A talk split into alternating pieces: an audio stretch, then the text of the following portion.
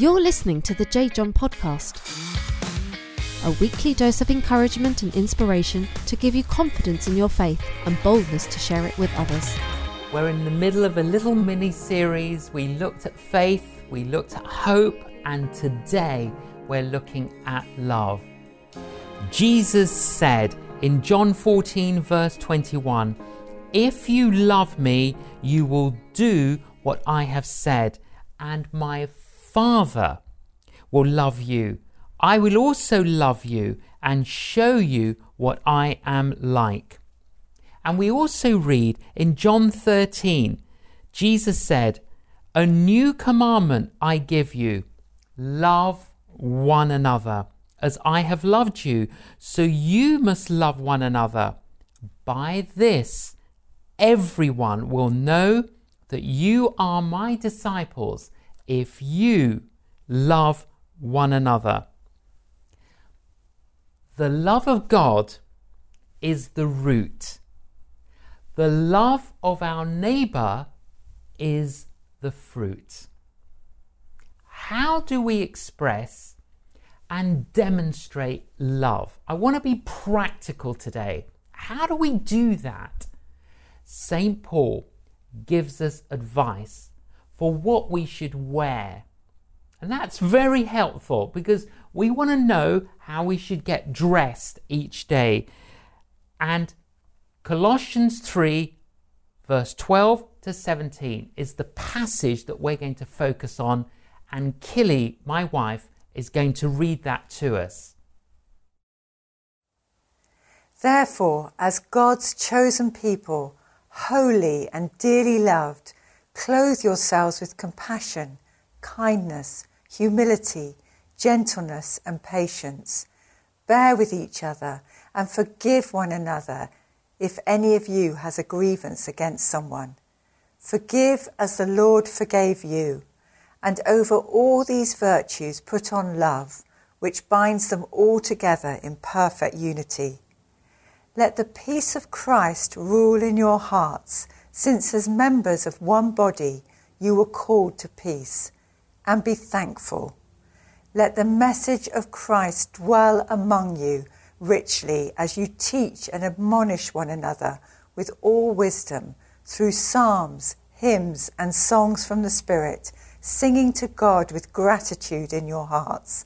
And whatever you do, whether in word or deed, do it all in the name of the Lord Jesus, giving thanks to God the Father through him.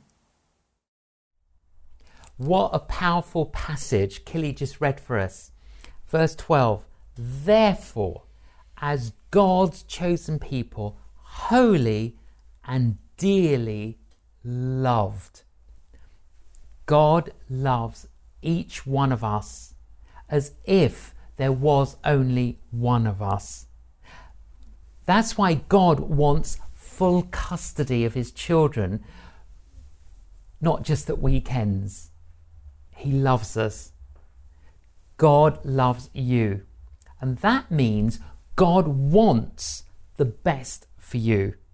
Again, verse 12, therefore, as God's chosen people, holy and dearly loved, because you're dearly loved, clothe yourselves with compassion.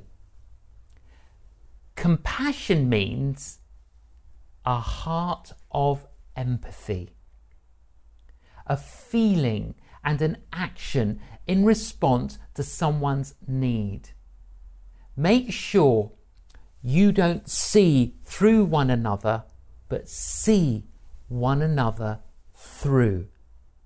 Maturity grows when we can sense our concern for others outweighing our concern for ourselves.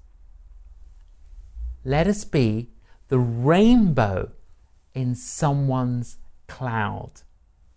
Be compassionate wherever, whenever possible. It is always possible. First, clothe yourselves with compassion. Two, secondly, clothe yourselves with kindness. Kindness is the oil that takes the friction out of life. As the sun makes ice melt, kindness causes misunderstanding and hostility to melt. Always think how can you lighten the burden for others? We cannot do a kindness too soon because we never know how soon it will be too late. Kind hearts are the garden, kind thoughts are the roots, kind words are the blossom, kind deeds are the fruits. Thirdly, clothe yourselves with humility. If ever there is an area where pride and the need to be right occur, it's in all relationships. Humility is not thinking less of yourself, but thinking of yourself less. If we look up at God, we do not look down at people. Stay humble or stumble. Humility is like wearing underwear, essential but indecent if it shows. Now we move, fourthly, clothe yourselves with gentleness. Gentleness is the garment of sensitivity. To be gentle means to be understanding. We're always wanting to be understood, but we forget to be understanding. Understand. Understand. Swap the words around. Stand under. We often see parcels with fragile, handle with care. This label is put on parcels to protect their contents. Think fragile. Handle other people with care. God gave you a unique fingerprint that no one else has in order to leave your imprint, which no one else can. We now move to the fifth word clothe yourselves with patience. How are you when it comes to patience? My wife and I, we were doing some shopping in a supermarket and we only bought a couple of things like bread and cheese and so we didn't have many items and when we went to check out all the checkout lines the queues were full and uh, then i noticed that there was one that had a big sign 10 or less items. And I thought, brilliant, you know, we've only got like four items. Rushed over to that line, which was much shorter than the other lines. But then I started to count how many items the person in front of me had in their basket. They had 12 items. As I pondered that for a moment, I thought, this is an injustice. This is not right. I've got to get the manager. I've got to say to them, this isn't right because the sign said 10 or less. That person's ignored the rules, ignored the sign. They've got 12. They shouldn't be in this line. They should go and queue somewhere else. And I'm thinking all of this. And then I kind of come to my senses. Is this the only injustice I'm going to get consumed about? Aren't there real injustices in the world? What am I doing about those? And then at that moment, I realized that the server was having problems because the tape, the, the paper uh, for the receipt had run out. And she had to put another one in her machine, but she didn't know how to do it and you could sense, not only with me, but with everybody, exasperation. And then as I pondered that, I had another epiphany. I don't know what's going on in her life. Maybe she's having not just a hard day, but she's actually having a hard life. Anyway, by the time I got to her, I, I was, you know, in my right senses. And I said to her, You're doing ever so well. I'm sorry that you're having such a stressful day today. And well done for having to change the tape. I mean, I wouldn't know how to do that. And as I just spoke to her with kind words, her eyes filled with tears. And she actually said to me, You're the first kind customer I've had today. We don't know what people are going through. Let's not be impatient, but let's be patient. Patience means waiting without complaining. Be patient with everyone, but above all, with yourself. Be patient with others as God has been with you. Patience with others is love. Patience with yourself is hope. Patience with God is faith. Romans 12, verse 12 reads like this Let your hope keep you joyful. Be patient in your troubles and pray at all times. What an exhortation! Let your hope keep you joyful. What keeps us joyful? Hope. Hope in our Lord. Be patient when there are troubles and always pray. Now, the sixth word clothe yourselves with forgiveness. We read in verse 13 bear with each other and forgive one another. If any of you has a grievance against someone, forgive as the Lord forgave you. It is better to forgive and forget than to resent and remember. Forgiveness does not change the past, but it enlarges the future. Let's be as eager to forgive others as God is to forgive us. If compassion is our inner garment, and if kindness and humility, gentleness, patience, and forgiveness are our outer garments, then love is the overcoat. It's the overcoat.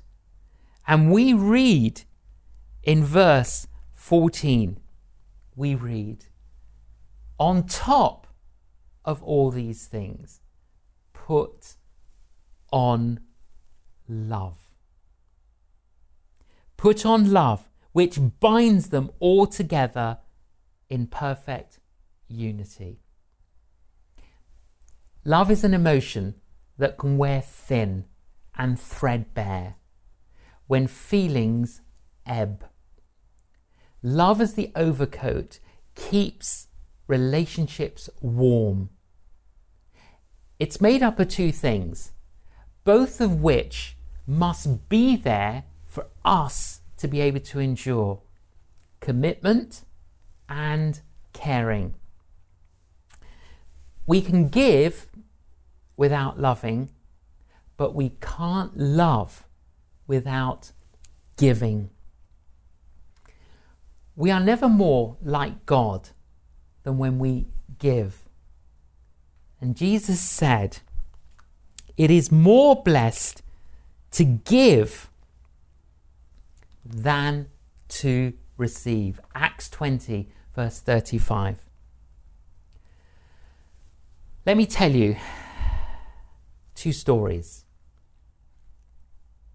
In 1988, an earthquake struck Armenia, and in the midst of utter devastation and chaos, a father rushed to the school where his son was a pupil, only to find that the building had been flattened like a pancake. After the traumatic initial shock, this man remembered the promise that he had made to his son. No matter what, I'll always be there for you.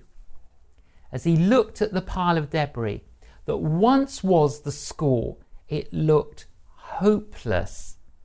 But he kept remembering his commitment to his son. And he started digging, digging through the rubble. Well meaning parents tried pulling him away, saying, It's too late. To each parent, he responded, Are you going to help me?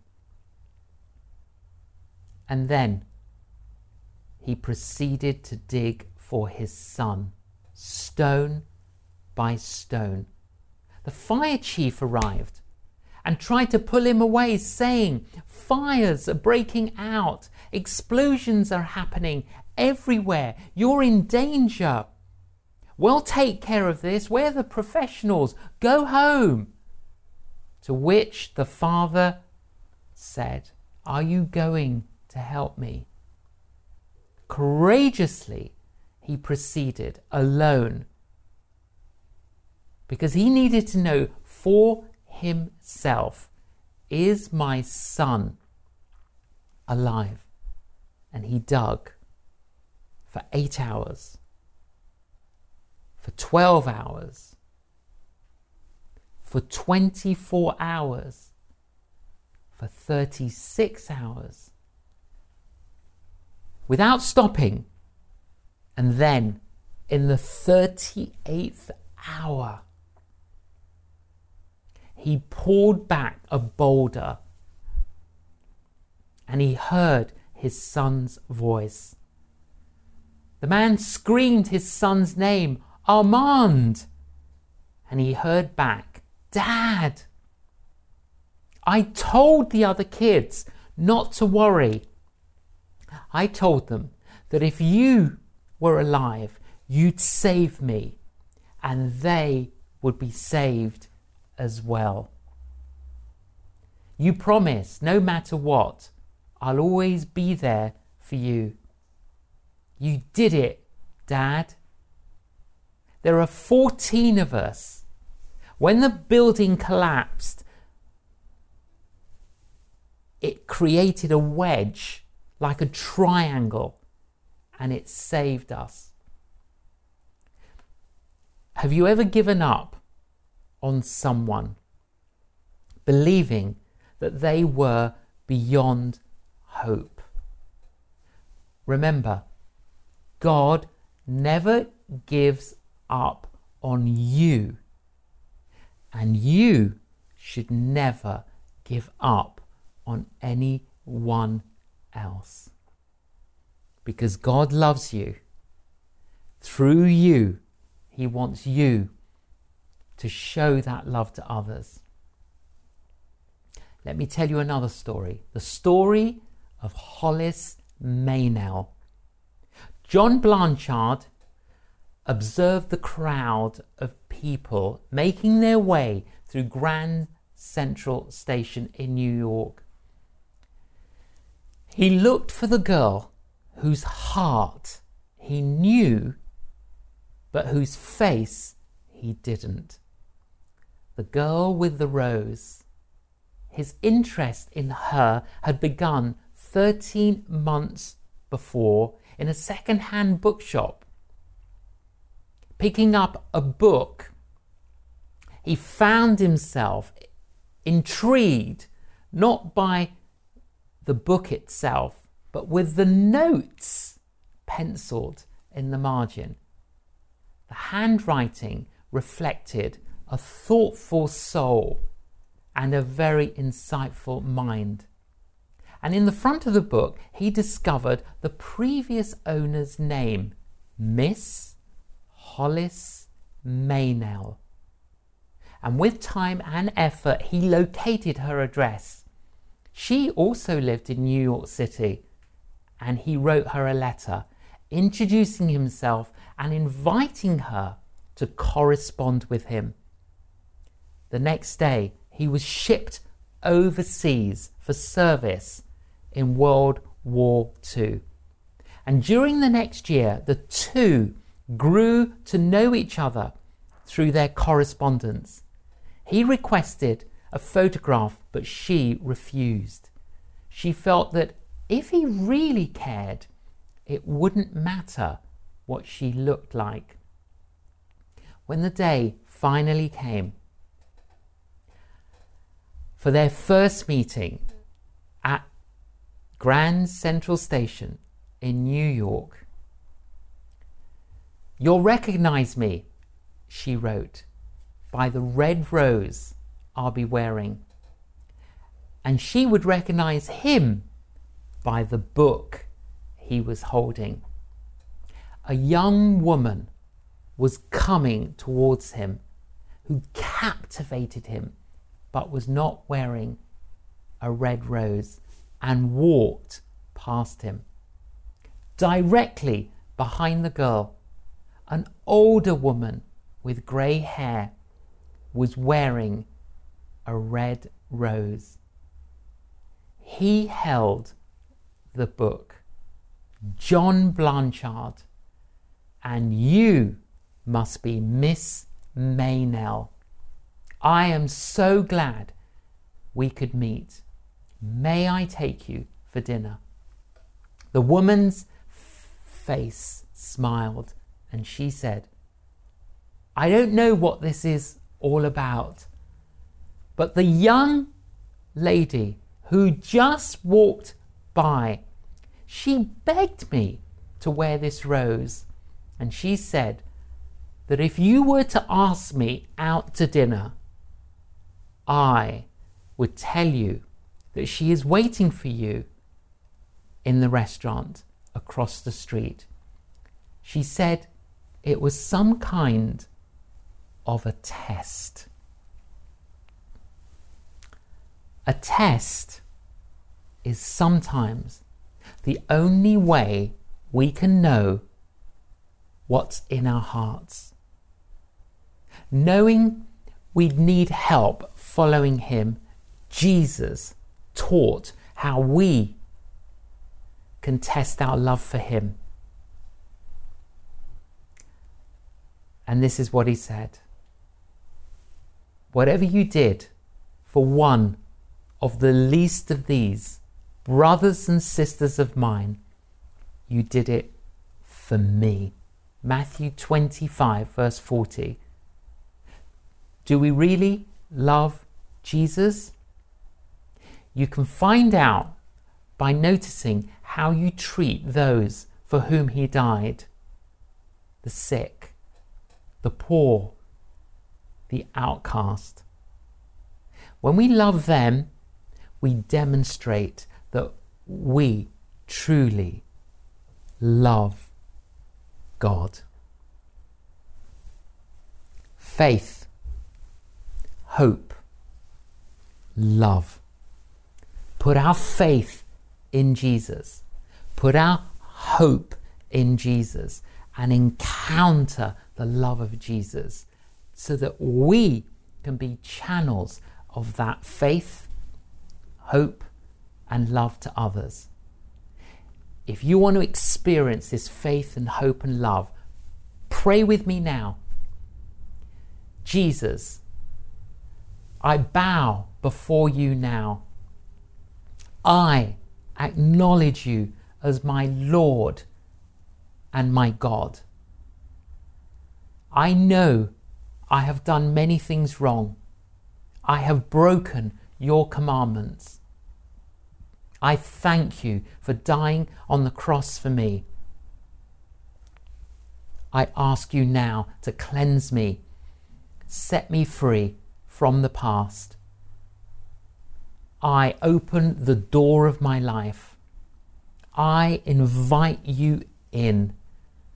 Come in by your Holy Spirit. Fill me now with faith and hope and love. Thank you, Jesus, for hearing my prayer. Amen. A prayer for you, for everyone who has prayed this prayer. May everyone all over the world know the truth of the prayer that they've prayed. May they know that they've been cleansed. May they know that they're filled with faith and hope and love in you. And I pray, Lord, that, that you will use them as channels of faith, hope, and love to others. In Jesus' name, Amen. And I pray if you have a health concern of any kind, I pray that the love of Jesus will put his healing balm upon you and bring healing to your body and your mind and your soul. I pray God's blessing upon you. I pray the blessing of God, the Holy Trinity. God the Father who made you, God the Son who died for you, and God the Holy Spirit who lives in you. I pray that you would just overflow with the blessings of the Father, of the Son, and of the Holy Spirit. May you be blessed and may you continue to be a blessing throughout this year, 2021. Amen. And Amen. You've been listening to the J. John podcast. To find out more about J. John's ministry, visit www.canonjjohn.com and follow him on social media.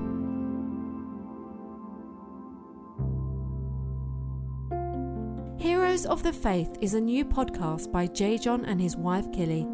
Sign up today to hear the incredible stories of some of J. John's heroes of the Christian faith and the lessons we can learn from their lives. Hear about Harriet Tubman, who, after escaping from a life of slavery in the USA, went on to rescue over 300 other slaves. John Bunyan, whose book The Pilgrim's Progress has sold more copies than any other book other than the Bible and inspired millions of people around the world. George Muller, who helped tens of thousands of children whilst leaving a lasting legacy of trust in God's provision.